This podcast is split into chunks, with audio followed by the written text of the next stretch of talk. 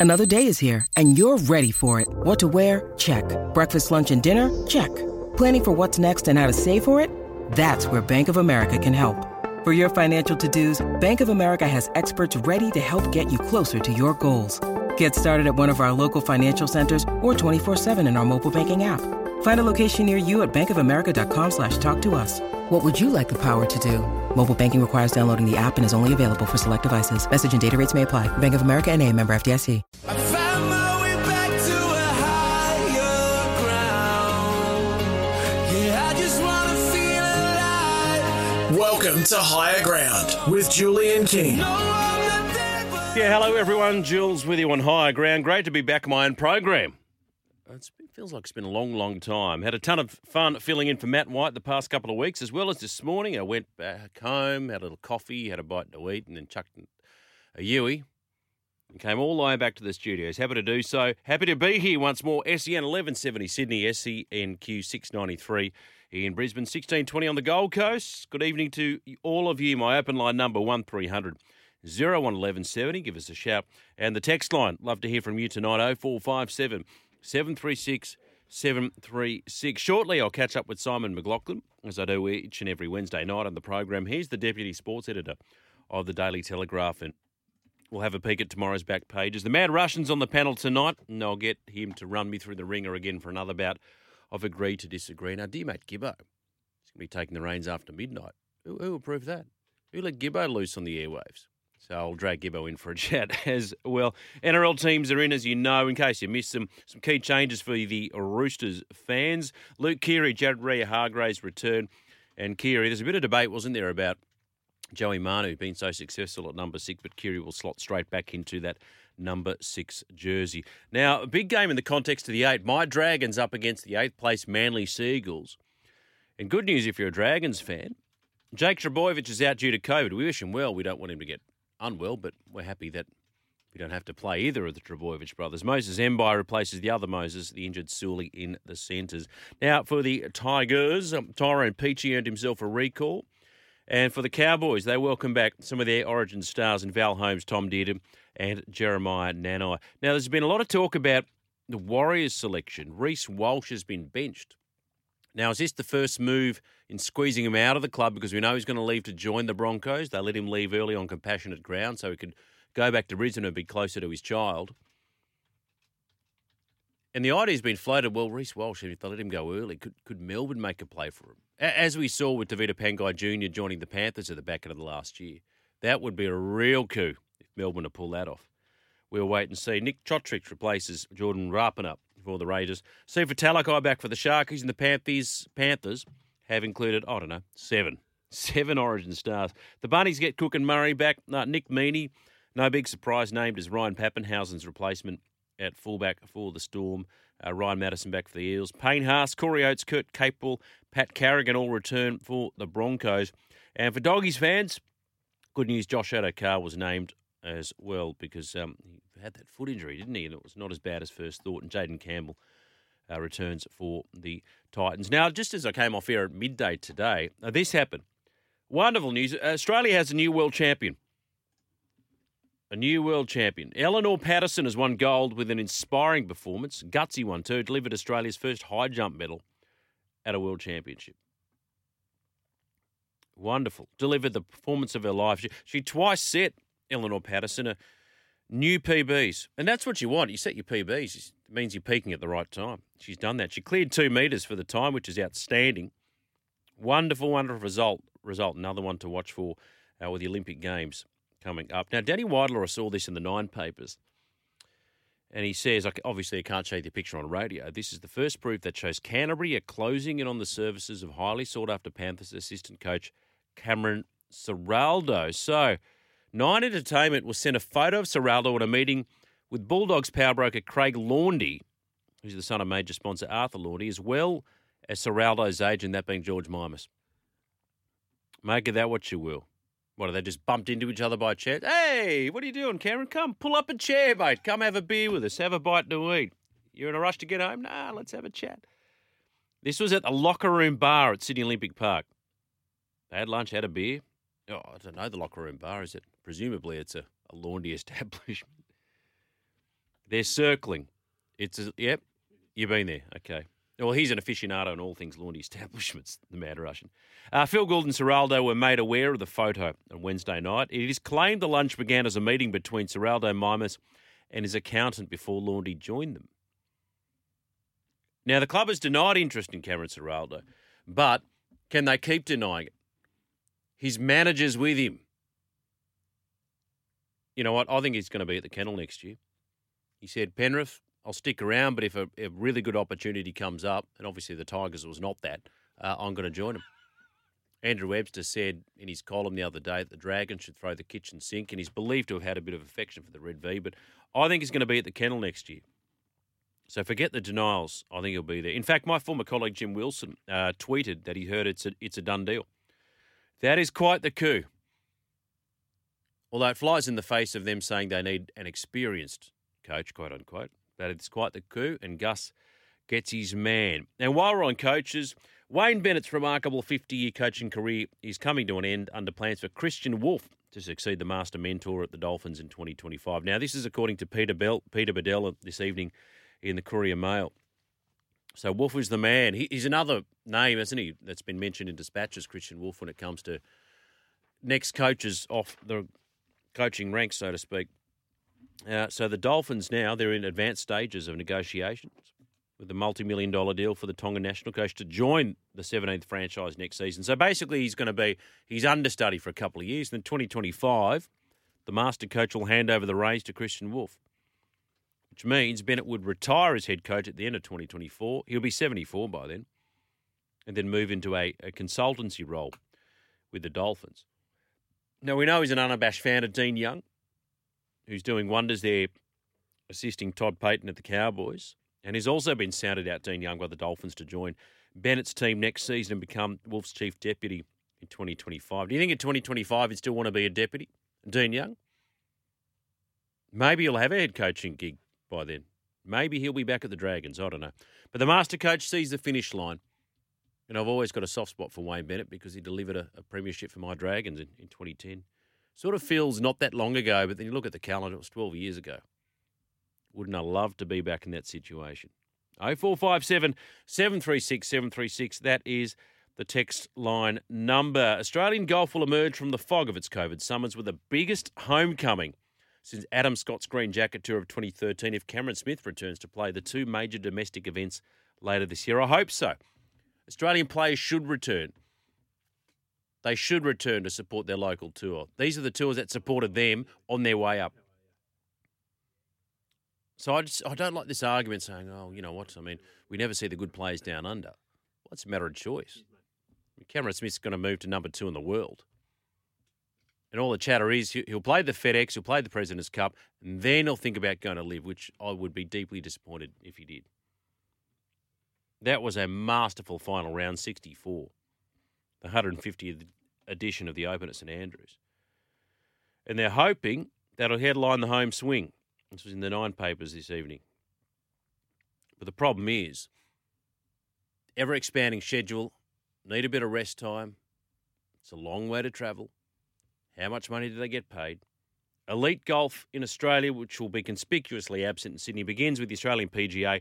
That's going to be at Royal Queensland in Brisbane, November 24 to 27. Then the Open. Good to see the Open back at Victoria Golf Club and Kingston Heath Golf Club from December 1 to 4.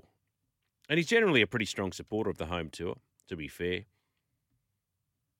And in recent years, I mean, I've seen Jordan Spieth play the Australian Open, Rory McIlroy. So he can get the big ones down under. And of course, Cameron Smith will be the hot favourite for the Greg Norman medal, awarded to the best female or male player on the world stage. But, you know, what's really interesting here is given, I guess, Norman's role in the rival LIV Golf series, and factoring he didn't get invited to the Champions Dinner for the 150th edition at R&A, do you reckon they'd think about, would they? Would they think about renaming it? The Greg Norman medal. That'd be quite remarkable if they did. You make your bed, you line it. Pretty simple. 0457 736 736, the text line number. Fight night tonight at the Hordern, Hordern Pavilion, Nikita Tszyu and Ben Horn. I spoke to Tszyu's manager, Glenn Jennings, on the morning program today. Look, it's his name, isn't it? Tszyu that carries a lot of weight in this country. And keeps people interested in the sweet science. I think it's great. Kostya, Tim, Nikita, now all very different people, very different boxes, but all of them turn heads. All of them turn heads. So if you do get a result, we'll bring that to you right here on higher ground. 1300 01 1170, that is the open line number and the text line number. Uh, you can't say it enough because I bet you there's someone out there that doesn't have it in their phone. Make sure you do it now. 0457 736 736. Extra, extra, read all about it. It's the newspaper, mama, newspaper,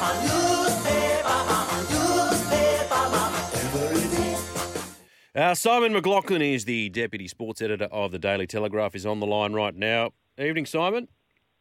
Uh, g'day, Jules. How you going? Going very well. Uh, uh, thank you. Thank you kindly. I'm doing the double today. Hey, listen, I know you're a Mad Dogs fan. Uh, this photograph, this frenzied Yeah. speculation. Cameron Ciraldo, George Mimbus, his manager, having a beer and a bite to eat with Laundy.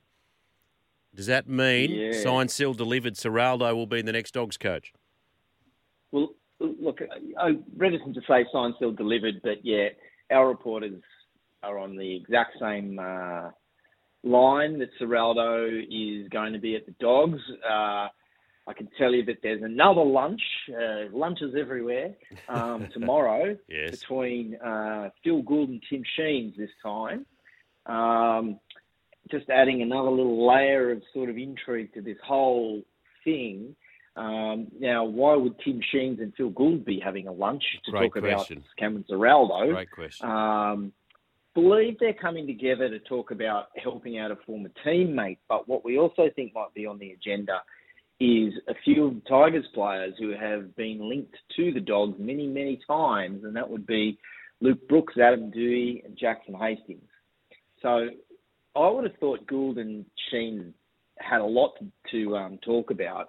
Not necessarily whether any one of those three guys uh, arrive at the Bulldogs uh, under new coach Cameron Ciraldo, um, but whether um, but what um, Benji Marshall's plans might be for those three players, Mm. because we believe basically all future recruiting at the Tigers will be uh, run through Benji Marshall, who will be the coach in a couple of years.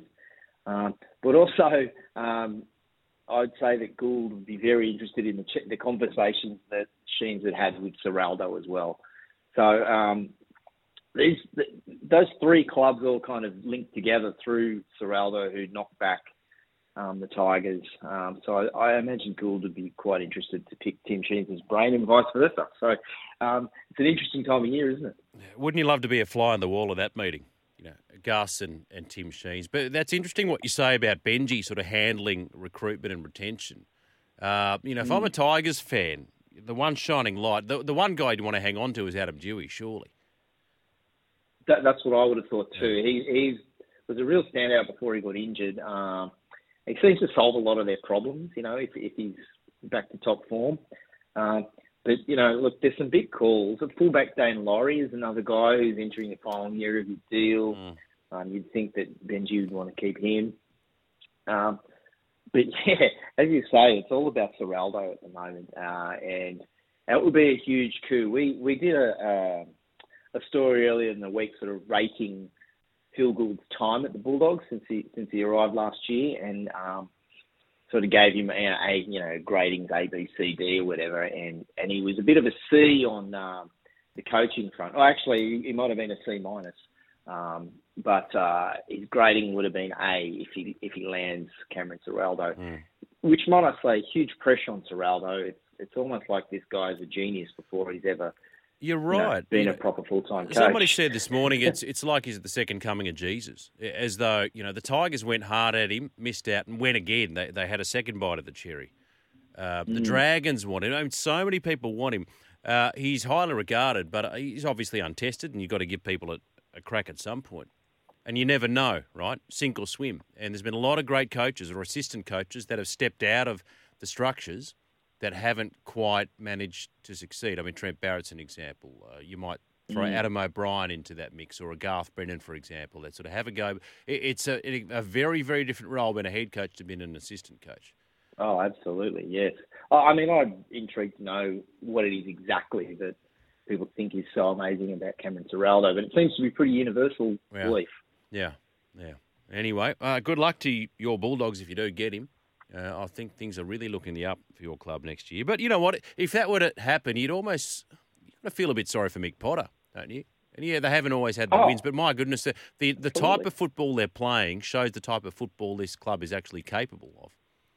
Oh, absolutely. Look, I, I, I mean, I've asked this question a lot, but it sort of tells me a lot about Trent Barrett as much as anything. He seems to really just have the, the, the shackles on the attack. So um, Mick Potter's just let him um, do what they do, I think, and and it and it's it's been working well. I also feel really sorry for Dean Pay, who was you know a couple of years ago just cut hiding to nothing, wasn't he? given no chance at all. And you know, I really hope something good comes his way eventually. He's a good fella, Dean Pay. He's a really good. Was he driving trucks now or something at the moment? I think he, he could well be. Might have seen it in the, in the Telegraph. Anyway, I'll get Mulchy to Google that during the ad break. Now, uh, you mentioned there Trent Barrett. One man that he did coach when he was at the helm of Manly was Tom Trbojevic. Actually, had a very good relationship with him. Now, people thought no Turbo, no chance of Manly to make the eight. Well, Reuben Garrick is deputised very, very well in that number one jersey there's still a chance of making the eight. They've got to beat my Dragons, of course, on Friday night. But uh, is there an outside chance that Turbo might be back in time for the finals? Absolutely. He says he, straight from the straight from the horse's mouth. He says that his rehab has been going really well on the shoulder that he injured, um, and that he thinks that if there's no more complications, that he'll be back for the. Uh, he says week two of the finals. Now, whether Manly are Good there luck, champ. week two of the Good luck, champ. Another thing. Yeah, yeah, yeah. Yes, but um, if he says week two of the finals now, I mean, there's every chance that could end up being week one of the finals. Um, so I'm, I for one, I'm not a Manly fan, but this gets me excited because if there's something that this competition needs, it's a bit more X factor. It's it's guys like Latrell Mitchell who just sort of emerge, and you go, wow, if he's playing well, then they can beat anyone. And Tom Trbojevic is one of the only other guys in the entire comp you could say that about. So I'm really hoping Tom Trbojevic can make it back.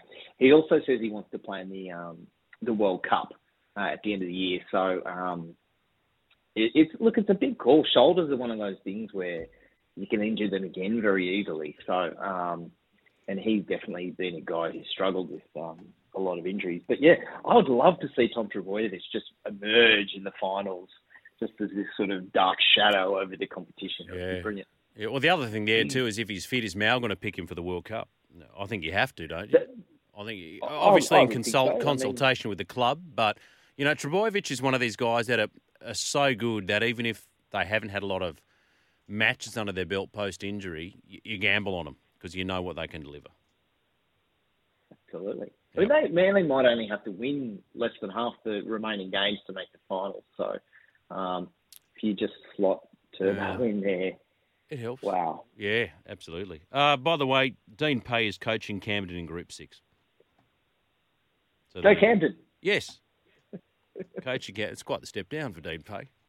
Quite. A, oh, just speaking of coaches too. Um, in the Courier Mail, you know we know that, or Wayne Bennett news. If you want Wayne Bennett news, you just read Pete Badel. So is this is this likely to happen? Uh, You know, it's the sort of thing you think I'll believe it when I see it. Where Wayne Bennett says, you know what, a couple more years and then I'm done. You just thought, you know, oh, as a young kid growing up watching rugby league, there was Wayne Bennett looking old then, and he's finally going to hang up the clipboard and the whistle at the age seventy four. I just never thought I'd see the day, Simon. Never thought I'd see the day. Well, look, I, I have to give uh, uh, kudos to Paul Kent, who had a great line on TV tonight when he said, "Well, this is fantastic. This gives us two years to uh, wonder where Wayne Bennett will be going next." So, yeah, some kind of Cherry Evans level backflip, maybe, or I don't know. Maybe there's a team that reaches out to him and he says, "Yep, I'll do it. I'll do it." the next expansion team. Who's that going to be though?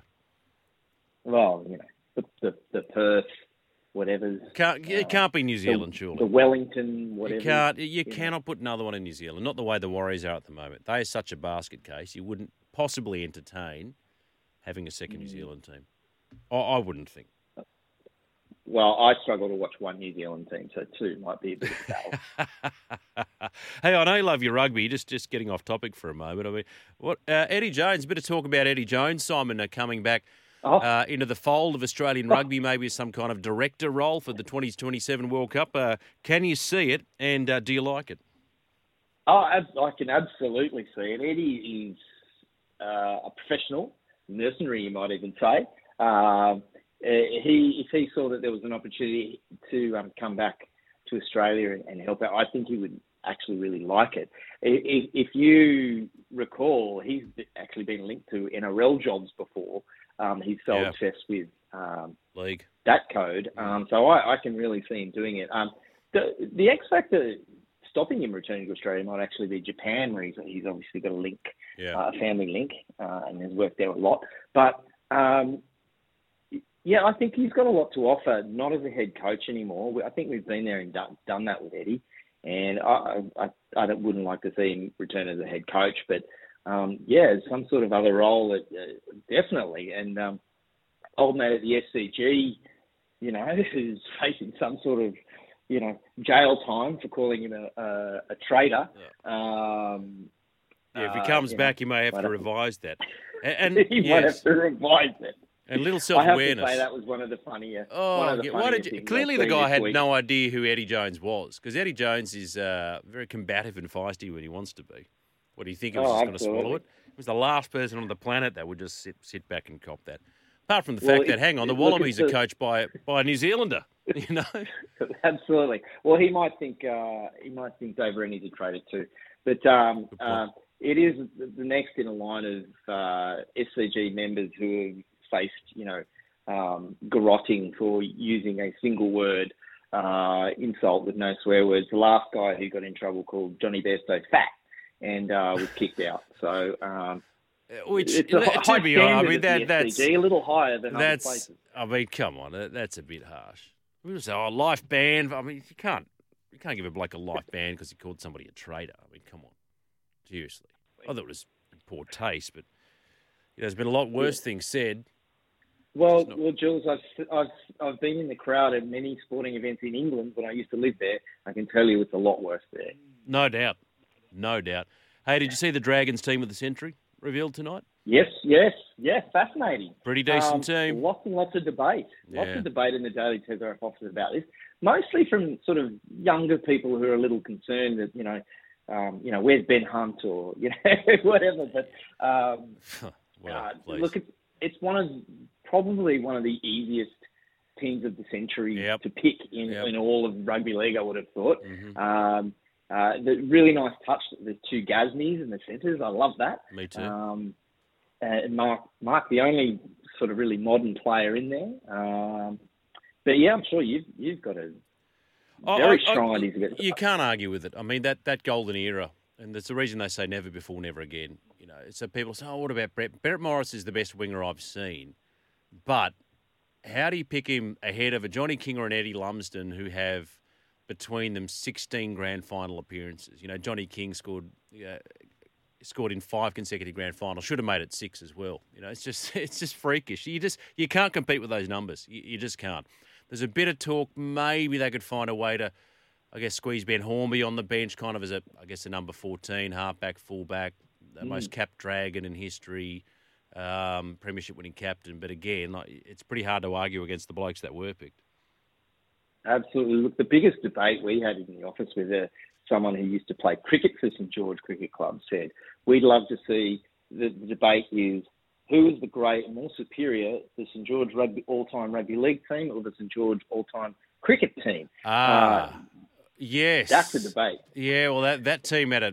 I don't have it in front of me. It um, had a few though. Didn't it? Bradman, I think, was in it, and um, Bradman, Ray Arthur- Lindwall, Yeah, uh, it was Morris, in Morris. it. Yeah, um, I Yeah. don't, I Skull made it. I think, um, although if they Yeah. picked it again, he may not. There's a there's a handful of spinners in there as well. Three leggies. O'Reilly. Yeah, Tiger. Yeah. Gee, that's that's a pretty fair side. And uh, and the great Nathan Pylan, Nathan Pillen uh, was the keeper, I think, from Mm. memory. But um, yeah, it's a good team. It's a really good team. Yeah, well, there's a debate for another day. There's a debate. Thank you, mate. Always good to get your thoughts, and we'll catch all those articles in the Daily Telegraph. We can go to the website dailytelegraph.com.au. And uh, good luck with Cameron Ciraldo at the helm next year, too, at the kennel. Cheers.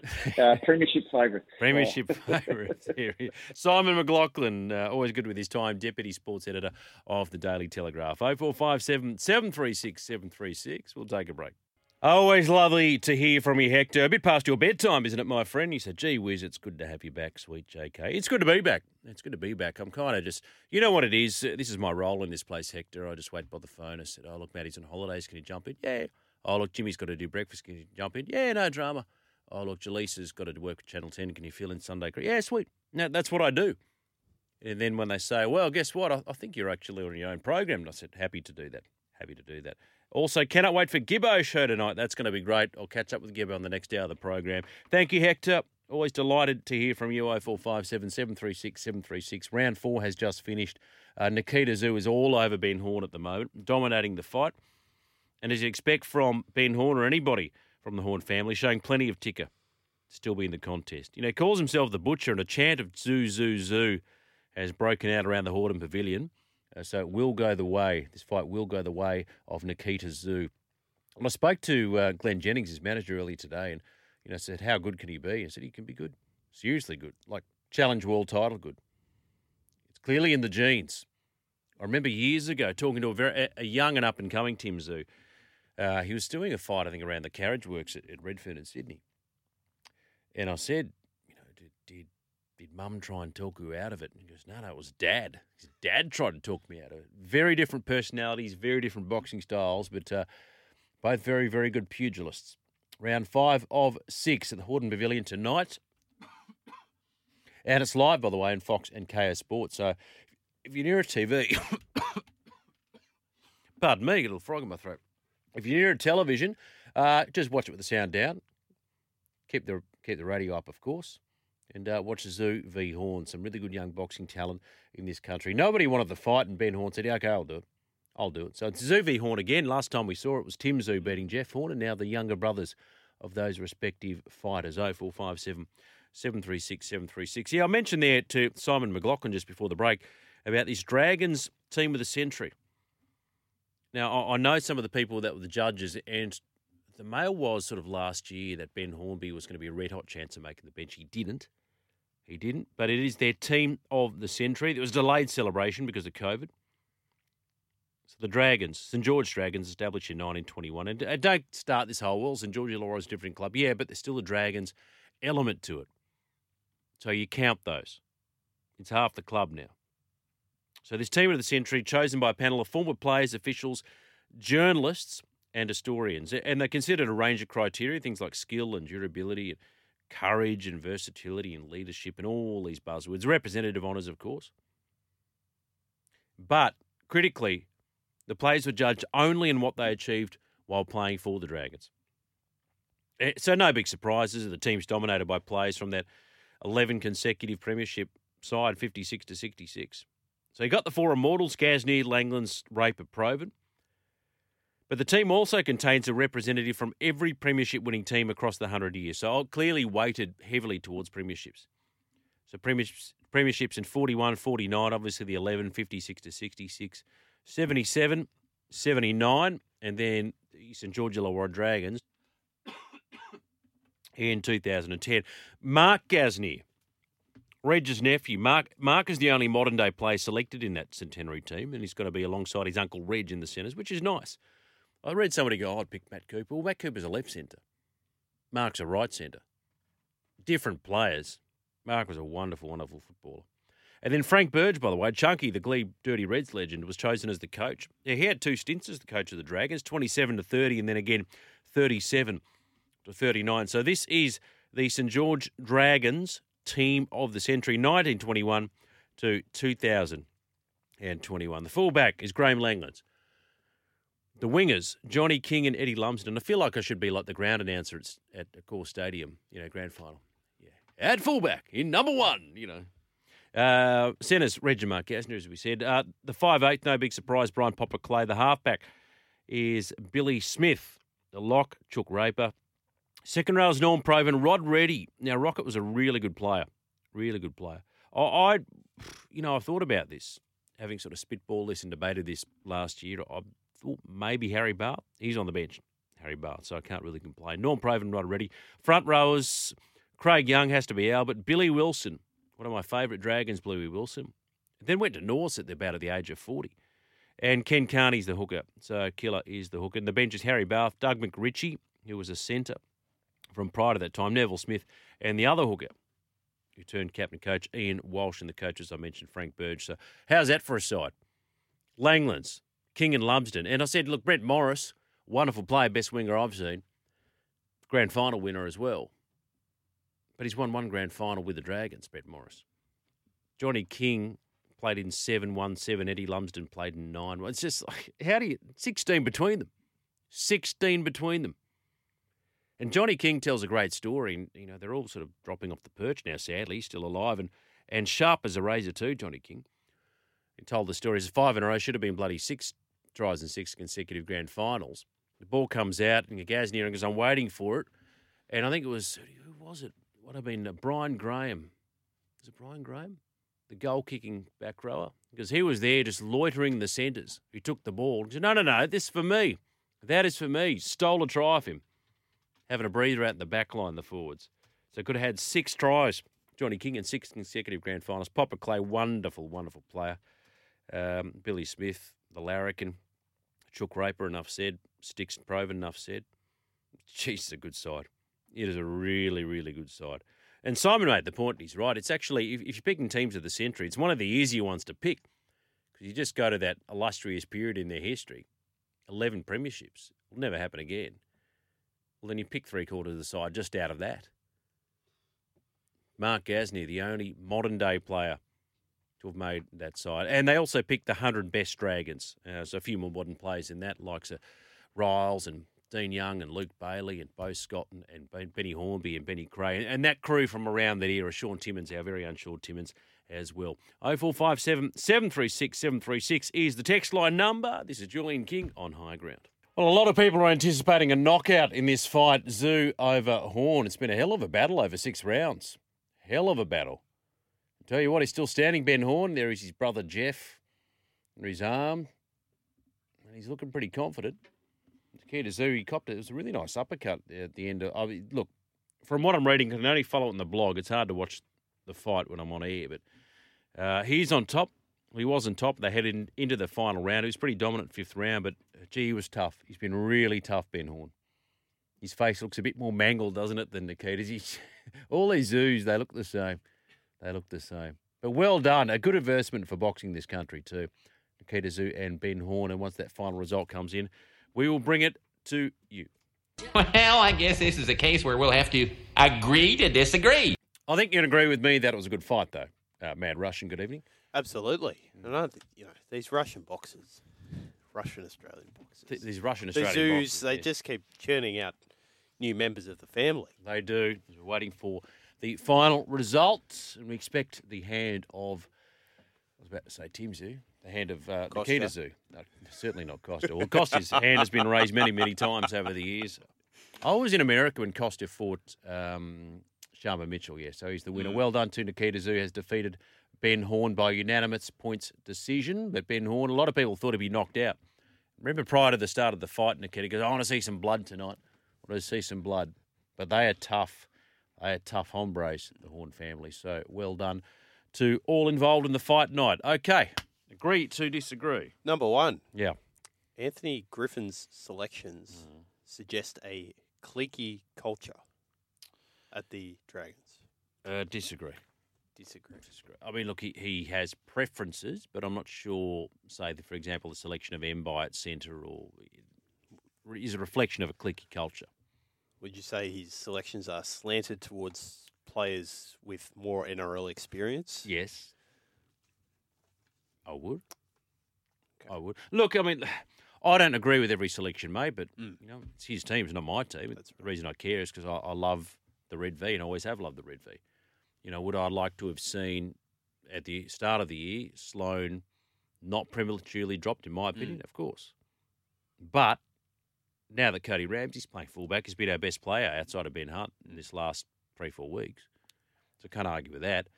You know, Moses Mbye wouldn't have picked him in the centres. Hmm. Probably would have gone Max Fino. Because the the other thing there is, I need to see.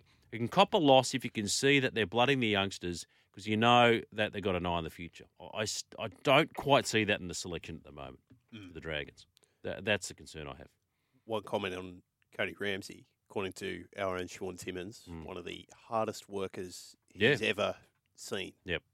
And you need to be. playing or coaching. And you need to be. And that's probably why he's been picked over Sloan. I mean, Sloan is toweling it up as you'd expect him to do, certainly in attack with his, you know, line breaks and, and whatnot in New South Wales Cup. But his defence still leaves a lot to be desired. Could be a good piece An of man attitude problem. management that Yep. we're not seeing. Yeah. Okay. The Bulldogs need to move their lunches into the back rooms of the restaurants that they are attending. Uh, disagree. The reason I say that is, you know, they would have known that somebody would have seen them. So the question, the follow up question there is, So is it a back did off? they care that much that they they were seen? Did they care that much that they would be seen? Because they're in a Laundy pub, Hmm. You know, Daytime, daytime. Laundy pub in a precinct that is frequented by sports people. Yes. Uh, they're not doing their best to hide it, which suggests to me they don't particularly care if they're seen. Is it a bit of a back off? What do you I mean? mean, to other clubs who would potentially be interested in Ciraldo. Not that there are any other coaching vacancies No, at the still- moment, other than West approach Tigers. Yeah, but who, who knows what clubs are doing sort of clandestinely, you know, behind the scenes. We're just going to sound out this guy just in case. You know, there's speculation of Brad Arthur's management shopping him around to other clubs Well- for next season, even though he's contracted to the end of 2024, which seems a little strange to me. And how does that go with, as I mentioned, there's no vacancies Hmm. at the moment, is there? Interesting. Yeah. Uh, look, I, I think he'll be there. I think Ciraldo will be there. Mm.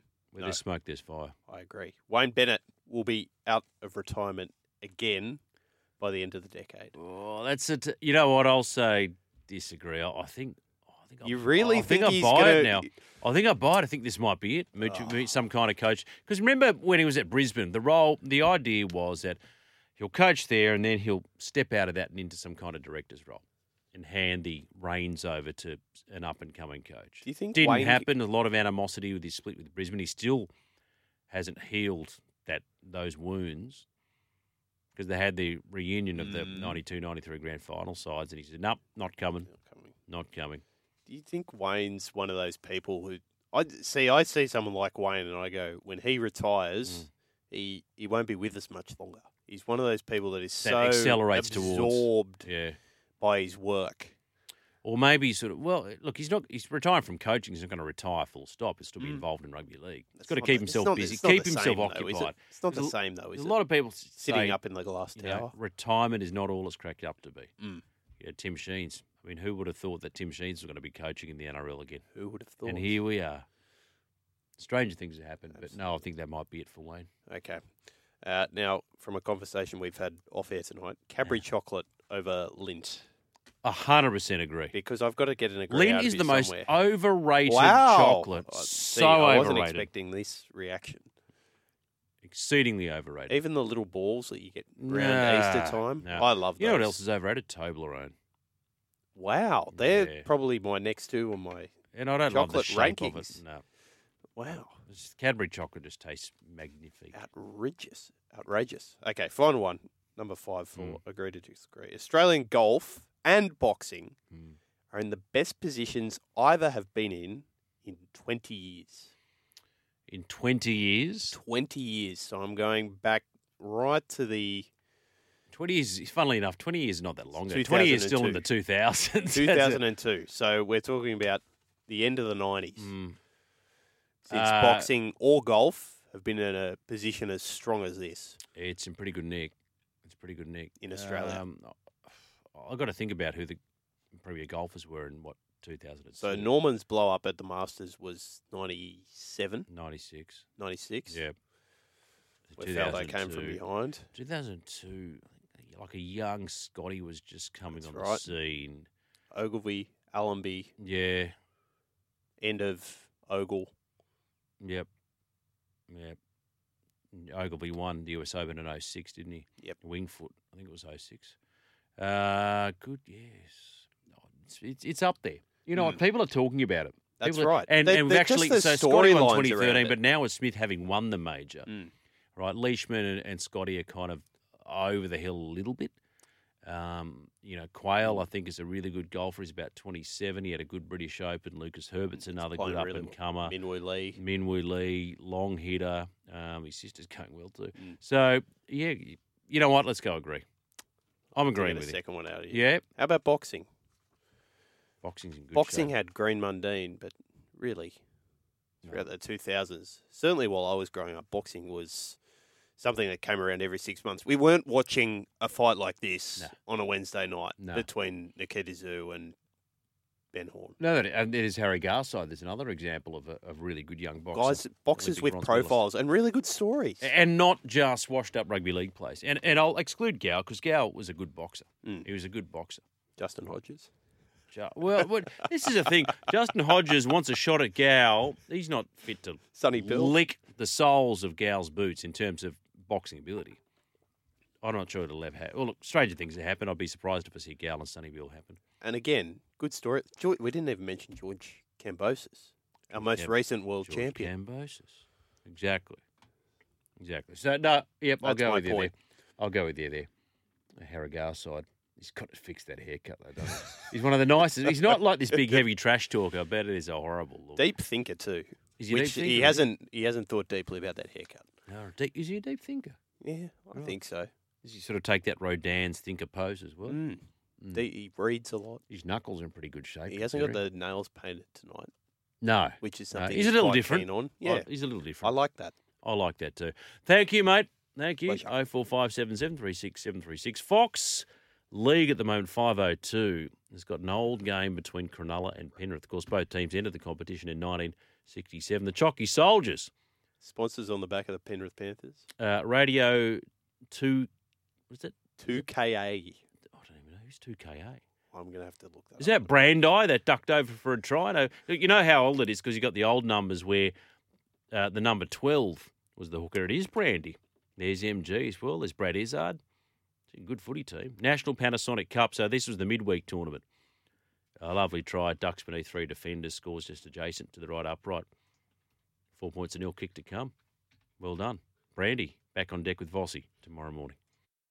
I'm absolutely captivated by this 1987 midweek Panasonic Cup clash between the Penrith Panthers and the Cronulla Sharks at, at Leichhardt Oval. I'm trying to pick the players here at the moment. So Brandy, obviously, this Brandy with the ball again, steps inside one, steps inside two, and another one slips over, spins, turns, still with the ball alive, hands it off to the 15, and I don't know who the 15 is, but I'm, I was trying to pick him. So we saw MG. Hoss, Hoss would be there too. Certainly spotted Brad Izzard. Uh, Greg Clements would have been the five eight, I'm pretty sure. Matty Goodwin. Royce, obviously. Jeffy Gerard. Cole Vandervoort, what a player he was. Robbie Robards, I think, might have been the fullback too for Penrith, the old Chalky Soldiers. Yeah, good side. And then for Cronulla, uh, E.T., Sparkles. Um, who's the five? Michael Speechley would have been in that side. Dan Staines. Dane Sorensen, Gavin Miller, Craig Diamond. Pretty good footballers, really good footballers, midweek game. And as Alex said to me during the break, bring back the tickers, ticker tape. Bring back the ticker tape. I think it's sort of stuck to the boot as well.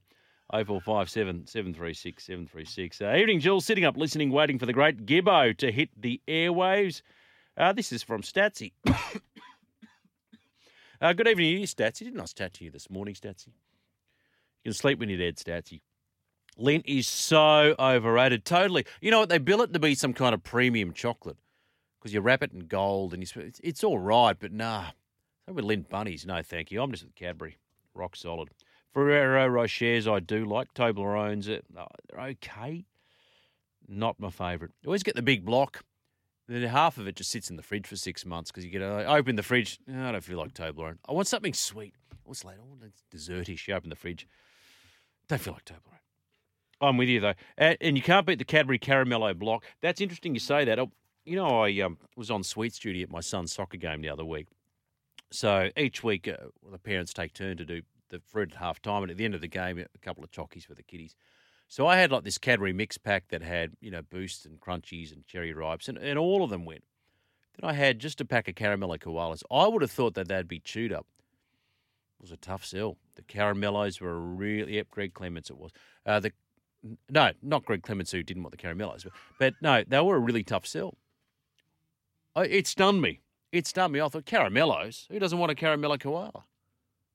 So I now I've got about ten caramello koalas in my cupboard. My son doesn't even want them, so I'm just slowly knocking them off. You got to bite the head first. That's your caramello koala eating techniques, Dadsy. But yeah, you like the block. And just before, you know, this is hard hitting sports news. at nearly 11 o'clock at night at Eastern Standard Time. But, Statsy, my wife loves the snack block. I cannot stand. I'm generally more of a hard centre than a soft centre kind of guy. She likes a snack, and now they've made the little strawberry bites, like individual bites of snack. You buy, you know, the gooey strawberry. Nah, a bit too sickly sweet for me. Thank you, thank you. 0457 736 736. That is the text line number. Now, Christmas Day. This has been the big talking point across the network, morning and afternoon and into the evening.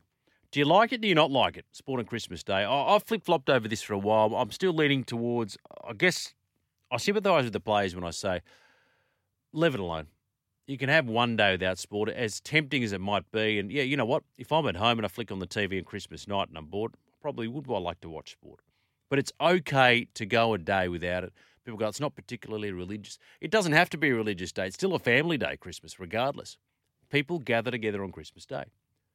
But maybe they're not targeting families. Maybe they're targeting those that don't have family or those that don't like their families. You catch up, breakfast in the morning, maybe lunch. Oh, I've had my fix for the day before we start to have a few too many eggnogs and start screaming at each other, which happens, which happens. So I absolutely get it. And I, think the sport of basketball is probably well placed to slot into that vacant spot on the sporting calendar. And it is prime real estate for the sports broadcasters. Prime real estate. Because no one's out, everybody's at home. So you might get 10,000 to a venue to watch it if in Sydney and then maybe take it to Melbourne next year. I don't know. We'll have blockbuster rivalries once a year. It'll happen. Eventually, sport will encroach on that day. We know that the Big Bash floated the idea a couple of years back. The players weren't keen on it. And then there's the issue, too, of having to staff the venues. People get dragged into work to cater the place, clean the place, security, all that sort of stuff. And these things are very costly, particularly at those public holiday rates. So logistically, there are a lot of things to factor in. So it's a bit of a litmus test. They'll they'll dip their toe in the water, the NBL and the Sydney Kings. They'll see how it goes. They'll see what the reception's like. But they've done their, their focus groups. They've done their market research. And according to them, there is a big appetite, a big healthy appetite for this kind of sport on Christmas Day. Like I said, I'm not against it, and I do think it's inevitable, and we cannot stave off the inevitable. But Melbourne United players reportedly not particularly happy about having to hop a plane, fly to Sydney to play a game of basketball. Just give us one. Give us one. Yeah, they get other days off, but there's only one Christmas Day. I'm still inclined, still inclined to agree with some of the players that may have reservations. You may have a thought on that tonight. 0457 736 736. That is the text line number. So, yep, it will be the reigning champs, the Sydney Kings, hosting Melbourne United Christmas Day. That's December 25. The other thing going for it, it's a weekend too. Mm. So, Sydney Kings, Melbourne United, Qudos Bank Arena, 7.30 p.m. Uh, Australian Eastern Daylight Time. And that game is going to pair with a Christmas Eve clash between the 36ers and the Southeast Melbourne Phoenix. and that game at Adelaide Entertainment Centre at 5.30. So it's got a, you've got a couple of twin games there on the Christmas Eve, which probably won't rate as well as Christmas Day. So, NBA, you know, has a long history of playing marquee games on Christmas Day. It is actually the biggest day of its regular season. The NFL have flirted with it, this sort of thing, having it on, on key holidays. But here we go again. Christmas Day, extremely valuable real estate for the broadcasters, unoccupied and not for much longer. Uh, the things you talk about in the break, we're actually talking about Simpsons, the Major League on today. Remember he had the softball team, all the superstars? Don Mattingly shade those sideburns. Great stuff. 0457 736 736. Yeah, talking about sport on Christmas Day. Uh, Gavin, evening you, Gav. This- I wouldn't pay to watch a game of basketball anytime, let alone on Christmas Day. You don't have to pay if it's on your couch. I suppose it's on free to air, a bit of electricity. Oh, I take your point. I tell you what, though, I mean, if you can get out to a game, the fan day experience of basketball is brilliant. Absolutely brilliant. And the judge loves it. Love the Kings. Go for it. Awesome. I would watch it. I I personally, if I had a choice, I'd go, you know what, keep the day sacred. But if it's on, I'd watch it. I'd absolutely watch it. Now, Statsy, this is important. You've got back in touch. Uh, no, mate, the snack block's not my cup of tea. You and I, you know, I'd love to have a beer with you, Statsy. We'd have a lot in common. What is also pretty good is the caramel hokey pokey. I've not tried that. No, Mad Rush. No, you approve. Outstanding. Caramel, milk. Okay, that's on my list. See, Mad Russian's always just, he's got the plain block of chocolate, which is simple, glass and a half, classy, understated. Uh, carry milk with tiny chunks of honeycomb. I love a honeycomb chunk. Probably explains why I've just raised the bat for 100 kgs for the first time in my life. The body's a temple, boys. The body's a temple. Yeah, yeah the balcony. They say the old uh, the veranda over the tool shed, Statsy. Love to hear from you. Now, this is good news. Mooy is a boy. Socceroos midfielder Aaron Mooy is going to link up with former national team coach Ange Postecoglou at Celtic after the Scottish champions signed the 31-year-old on a free transfer. Uh, former Brighton midfielder Mooy has agreed to a one-year contract with the Hoops. He's left Chinese club Shanghai Port uh, earlier this year. As I mentioned, 31. He did have a spell in Scotland's top flight with St Mirren, and that was a decade ago. And now Mooy has joined Celtic with a view to nailing down a place in that Socceroos squad for the World Cup in Qatar later this year. He'll be in it, no doubt. He'll be in it. And the move will help him get a bit of game time. That's what he needs now, Aaron Mooy. Wonderful player. And of course, you know, Tom Rogic leads, leaves, and you replace him with another in Aaron Mooy. And not to mention that Harry Kewell. So we're seeing the Australianisation of the hoops. And the funny thing is, you know, I'll bring this up with the Gibbos. Uh, it's it's so good to have a team to go for and you see the number of social media followers going up, and half of them are Australians. Because go, yeah, we love Ange, we love Ange on our Aaron Mooy, and they'll get Harry Kewell. There's a reason. So they've become almost the default Scottish team. Well, they have become the default Scottish team for Australian football fans. You're not so much going for them, but you're going for the Aussies and wishing them success. And my God, didn't they have success in that first season? And this is the other thing too. I mean, it's a victory for all Australians. You know, they're saying Alan Brazil, oh, who's this Postecoglou? Where do they find this? He didn't even have a license. Cohen, this bloke can't coach. You have no idea. You have no idea. They're so Eurocentric, aren't they? If you're not from Europe, you can't be considered a coach. I'll tell you what, you've got a decent one, and he's a bloody proud Aussie. He's a bloody proud Aussie. 0457 736 736. Now, this is interesting. The most mispronounced place names have been revealed. Melbourne is coming in at number 21. Melbourne host, home of the Australian Open, home of the Boxing Day Test and the AFL Grand Final. Well, I went through these and I knew how to pronounce all of the following except for one. So we have the film festival in France, Cannes. Cannes. It's actually Cannes. T H A M E T H A M E S. It's the River Thames. Yosemite National Park, not Yosemite. The Louvre Museum, not the Louvre. Versailles in France, not Versailles. Seychelles. You only ever think about Seychelles on the Olympic cycle and they come out and you Seychelles, you up to the S. Uh, Ibiza.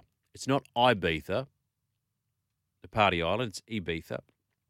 Another party island, Thailand, Phuket. It's not, okay, I'll leave it at that. Uh, Antigua, not Antigua. Now, this got me. I'll ask you this, Mad Russian. D U B A I is pronounced D U B. B A I. Yeah. Dubai. It's actually pronounced Dubai. Dubai. Dubai is incorrect. That stunned me. Should have an E on the end. Well, you'd think so. And then you've got the Maldives. It's not the Maldives, it's the Maldives. So up to speed. Melbourne is Melbourne, not Melbourne. So what about that? Dubai is actually pronounced Dubai. That's going to take a bit of time for me to wrap my head around. You heard Americans pronounce Bondi Beach? Bondi. Bondi. Bondi. It's Oh, you know, I can forgive them. though. I can forgive no. them. now. That makes You know what's interesting? Just back on LIV Golf before we take a break. You know, everyone talks about wanting to play less. Oh, I want to play less, want to play less.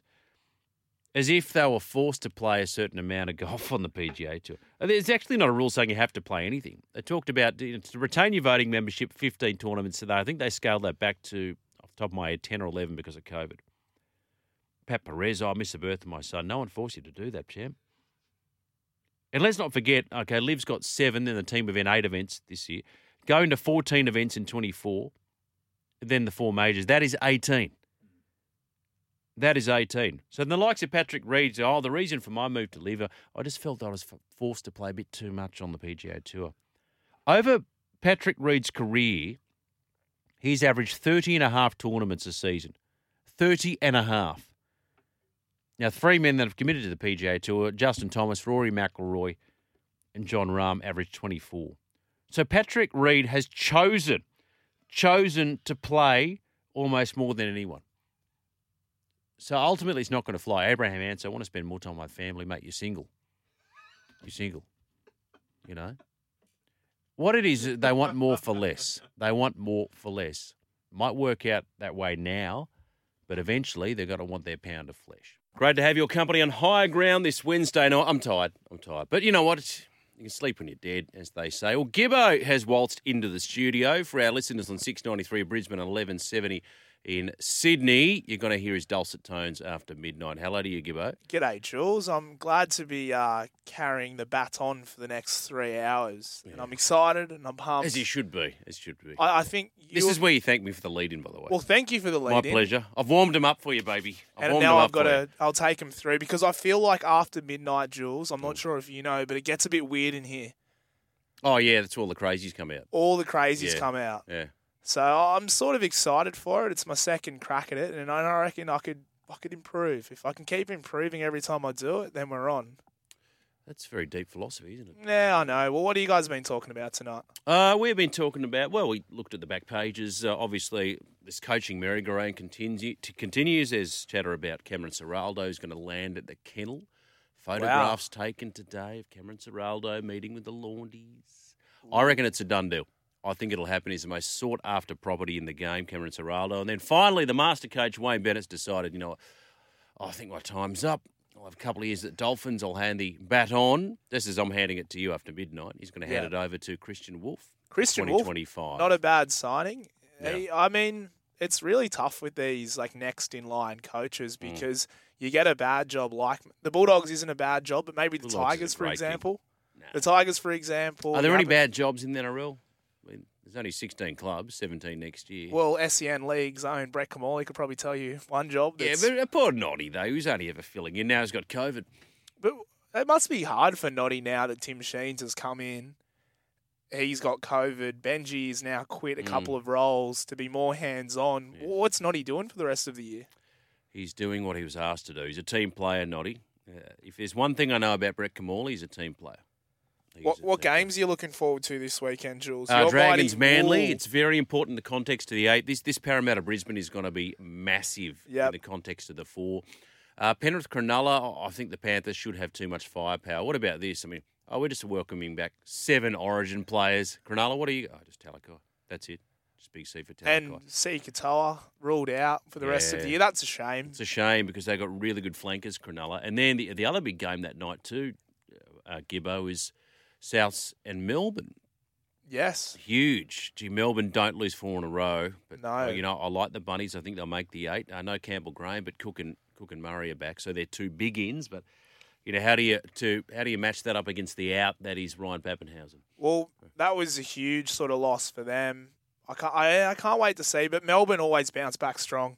I mean, Craig Bellamy is one of the greatest of all time coaches. You cannot see him losing four in a row. But if they do, might be this weekend because South with Latrell are a different side. You know what? I, I- I wonder how many people are going to go. Well, you know, Trent Barrett and you know, and Justin Holbrook is wavering as the coach, and maybe people got to start ask questions about Craig four in no, ridiculous. Yeah, there's uh, I think uh, Tommy and uh, you guys on the morning show have a big overreactions, and the overreaction that Melbourne are sliding, I think, is Please. is huge. I'd love to slide into fourth place, quite frankly. Pretty easily. I'm a long suffering Dragons fan who's languishing in 11th with a shoddy four and against. They go, oh, they're sliding. I'll swap places with you. I'll swap right now. What do you think of Anthony Griffin this week getting the uh, full confidence of the board? Dun, da, da, da. It's the death knell, isn't it? Absolutely. And Zach Lomax, uh, I think it was one of the guys in NRL 360, Mm. should be dropped to reserve grade for throwing too many uh, no look passes. Or just tell him not to do it. He's Yeah. a good player, Zach Lomax. I don't think you're a better side without him, but you know, inside your own 20, you just got to be smarter with the ball. You just got to be smarter. Hey, who are you chatting to tonight, by the way? So I've wrangled up a few guests. Some of my old friends. So I used to do a podcast about six years ago with a guy I used to work with, Dave Stevens, who uh, Mm. Works. Steve, Yeah, yeah, Steve-o. big Davo. He Mm. um he loves his cricket. He loves his AFL. So we're gonna get we're gonna get deep on the cricket.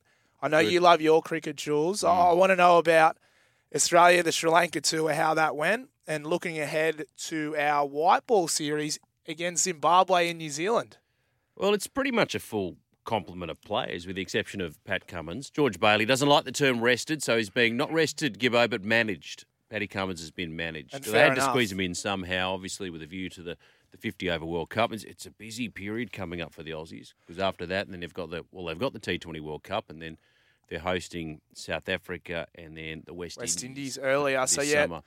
We might get into a bit of the English stuff. Ben Stokes retiring and Baz Ball, the key word that no one likes to use. Not even Baz himself. We're going to also chat to the Raw Sports rugby league writer Mike Wood. You might have heard him. Yeah, Mike Meehall Wood he- he's good. He's very analytical. Very. He's the one that actually asked proper questions in press conferences. To Trent Barrett, and Trent Barrett Yes, he wasn't too pleased with yeah, that. yeah, yeah. But yeah, so he he writes a lot about footy. He's a big Celtic fan, so maybe I'll get his Aaron thoughts Mooy. on Aaron Mooy Mooy the boy. Mooy the boy over Yeah, Mooy's a boy. Yeah, I'm happy with that signing. I, And- I like it when we Australianise these these teams. You know, you, you got Ange and now Harry Kewell and Aaron Mooy. Obviously, they lost Rogic, but this is good. It gives us Aussies who wouldn't give a rat's about the Scottish Premier League. It, it gives us a team to go for. Or a bit like Cameron Smith this week. Yes, a bit like Cameron Smith this week. And then I'm and if he goes to LIV though, if he goes to LIV, That's a big question. I'll I'll be disappointed. Yeah. Yeah, But can you be disappointed for someone pocketing a 100 million US? yeah. Really? When you've already got a truckload of cash, and you don't need the cash, then absolutely you can be disappointed.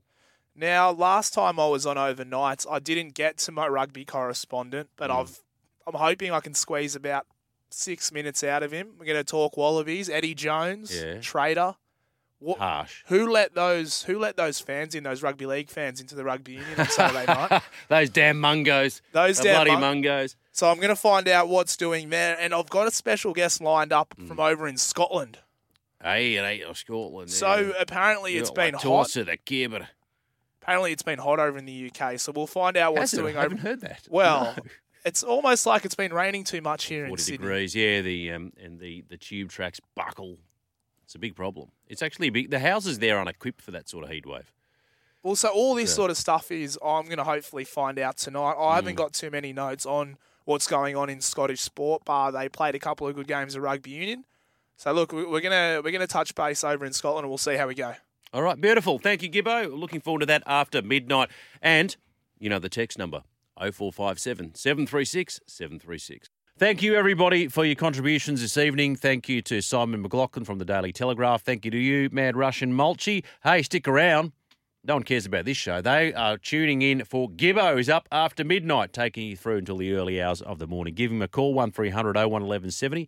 Give him a text, 0457 736 736. I'll catch you Friday. Bye bye.